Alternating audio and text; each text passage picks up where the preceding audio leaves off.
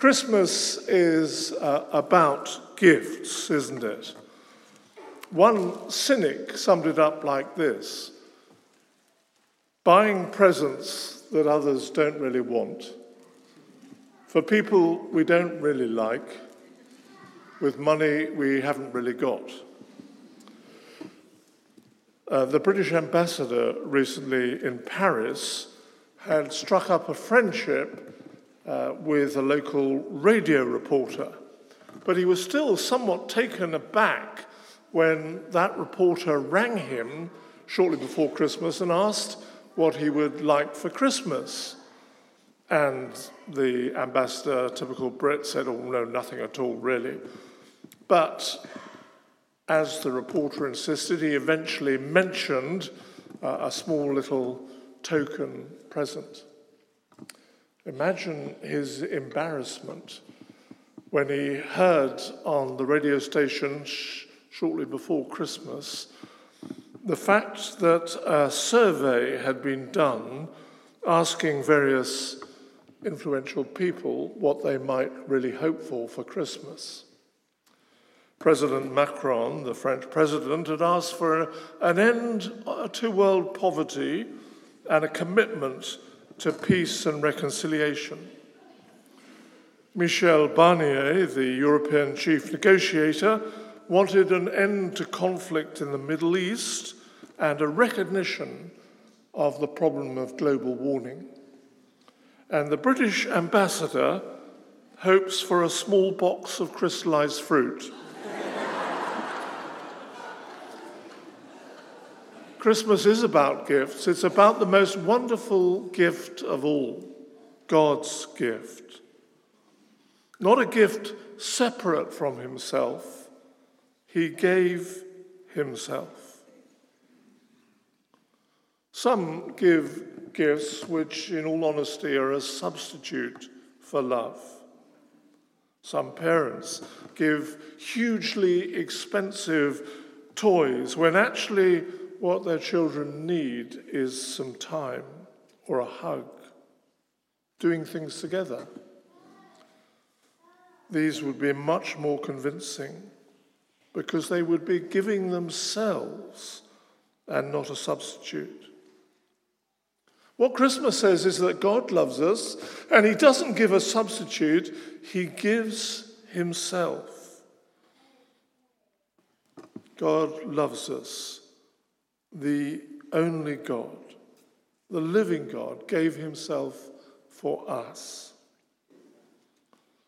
People sometimes say to me, if only God would show himself, well, then I might actually believe.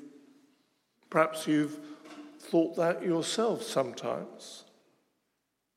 Well, the message of Christmas is that God has done exactly that he has shown himself. The Gospel of John says that, and we're going to hear this uh, in our last reading in this service. What he writes says is this And the Word, that is Jesus, the Son of God, became flesh and made his dwelling amongst us. We have seen his glory, the glory of the one and only Son, who came from the Father, full of grace and truth. You know how Father and Son can share some recognizable characteristics. They can look like each other, be roughly the same sort of height. They can sound like each other. I wonder if uh, you're thinking that, if you've met uh, two of my sons who worship here uh, at this church and recognize any characteristics. Well, I do. Uh, sometimes I recognize some rather alarming characteristics, but we won't go into that. What John is saying here is that Jesus is just like his Father. He is God the Father's only Son. and they are absolutely alike. So that Jesus himself grew up to say, Whoever has seen me has seen the Father. One of his most extraordinary claims.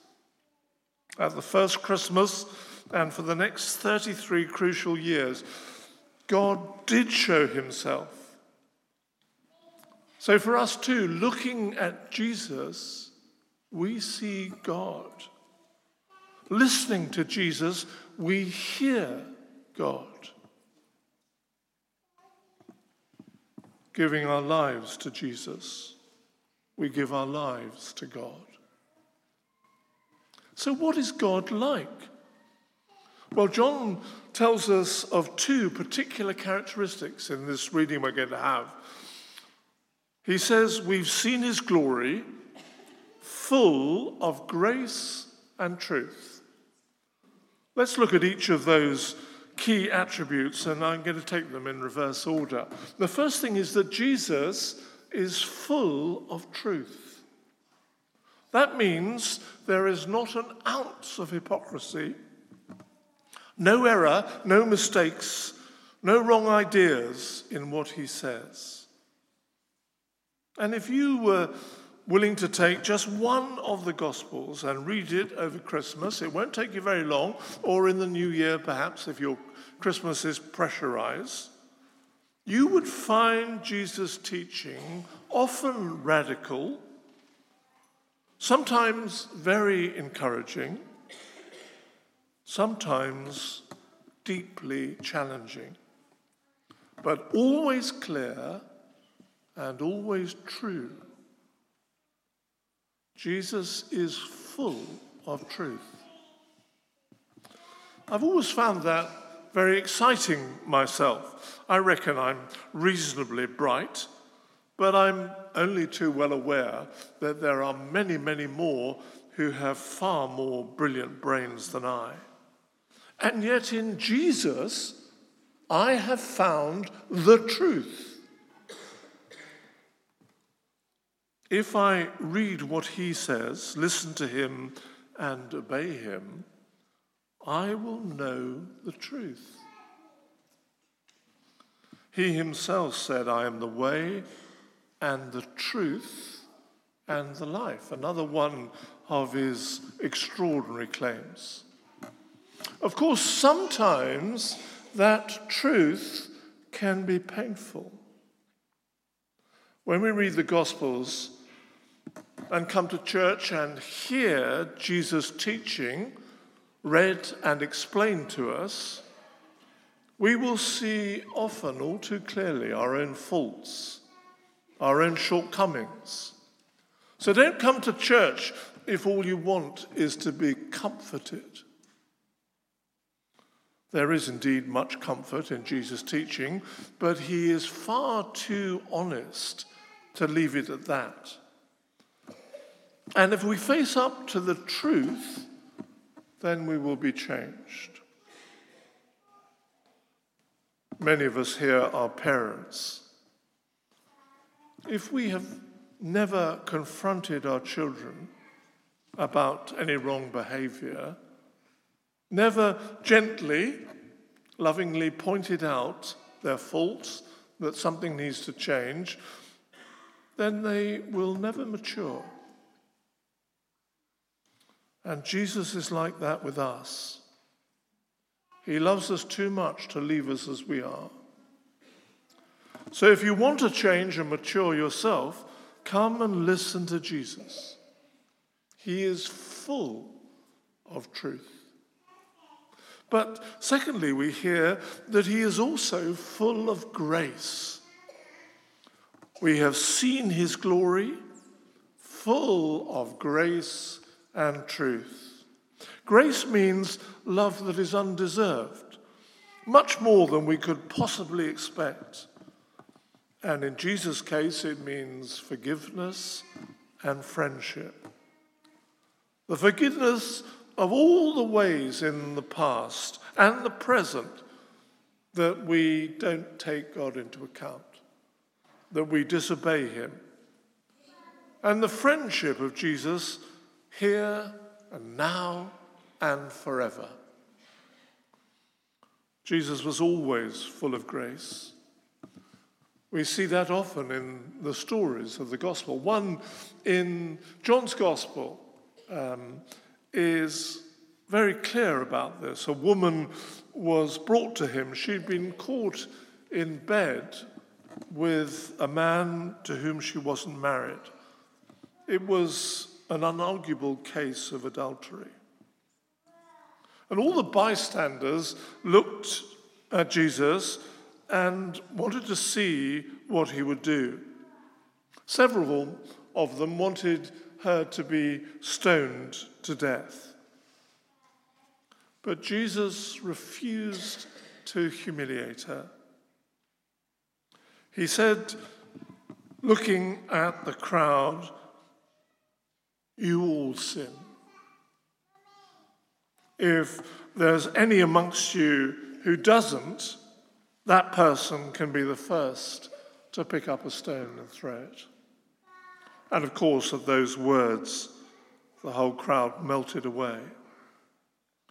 And then Jesus turns to the woman and he says, I don't condemn you either. But from now on, live for God. Don't go back to that relationship again. A wonderful story of forgiveness, but how do we know that that applies to us? And the answer is because of the cross. Instead of allowing us to suffer the results of our own self centeredness and rejection of God, God died in our place. Jesus on the cross, bearing our rebellion, in order that we might go free. The crib of Christmas stands in the shadow of the cross of Calvary. He came to die for us. God came to die for us. That is grace. And Jesus is full of grace. He is God's hand reaching down to us and offering us not only forgiveness but friendship. He says, Come to me, all you who are heavy laden and burdened and weary. Come to me, you who are worn down by your job. Come to me, you who are struggling with your family life or in your marriage. And not just if you're struggling. Come to me if you're enjoying life, if it's going well, if you're optimistic and full of hope. So, the message of Christmas is that God came to earth to reveal himself, to reveal himself as the glorious God he is, full of grace and truth. The question is, what are you going to do as a result? Well, let me try and help you. The right response is we need to accept the truth. Of course, that may mean a lot of thinking on our part and of rethinking some wrong assumptions. That's what I had to do. Uh, I likewise had huge ambitions. I was going to be the Prime Minister to what I now discover was going to be my Humphrey Appleby. But um, I was struck by this person of Jesus who changed my priorities. It took me some time to work through my prejudices that Christianity was surely a fairy tale, no one could actually believe it. And actually, as a lawyer, as I was then, grapple with the evidence and come to the conclusion that the only possible explanation was that Jesus had risen. During that time, I wasn't passive. I read a lot. I talked a lot with friends. I went to church And you'll need to do the same to open yourselves deliberately to the teaching of Jesus. That's if you want to get to the truth. You see, truth may be out there objectively, but truth only benefits us when we ourselves accept the truth. Now, one way to grapple is by joining others who are asking the big questions of life. And you'll see in the back of your service sheet that this church is putting on a, a course in, in January, the Wednesdays in January. It's called Rewind. Four Wednesdays. Are you able to give just four Wednesday evenings to what is the truth or not? Are you, are you willing to sacrifice that time or are you too busy? Explore the truth and then receive the grace. Jesus stands there offering us grace, forgiveness, and friendship. But we have to receive it. You know, I sometimes meet people who are basically convinced that Christianity is true. But for some reason, they never take hold of it. It's absurd if you think about it. Like uh, a man who wins a prize in a raffle or on a lottery ticket and never claims his prize, or someone who at Christmas gets a huge check and never banks it. But wonderfully, every day there are some who receive the friendship of Jesus, who give their life to him. And that is the greatest present we could ever receive the forgiveness and lasting friendship of Jesus. Wouldn't this be a great Christmas to accept God's gift? Christmas 2018. Christmas will be never the same again. I remember how my Christmases changed when I accepted the truth and the grace of God. I remember singing that carol we've just sung and my emotions just welling up. I'd sung it many times before, but suddenly I knew the one who in a manger lies had built the starry skies. So I'm going to end in a moment with a very short prayer, acknowledging both the truth and our need to ask for forgiveness and friendship with God. I'm going to pray it in the first person singular so that you can echo it in your heart if you want to. Very like the prayer, simple prayer that I prayed over 40 years ago now, that changed everything for me. It hasn't all been easy. There have been all sorts of problems that have arisen because of that decision. But I have never regretted it for one moment. Let's be quiet together for a moment. Here's the prayer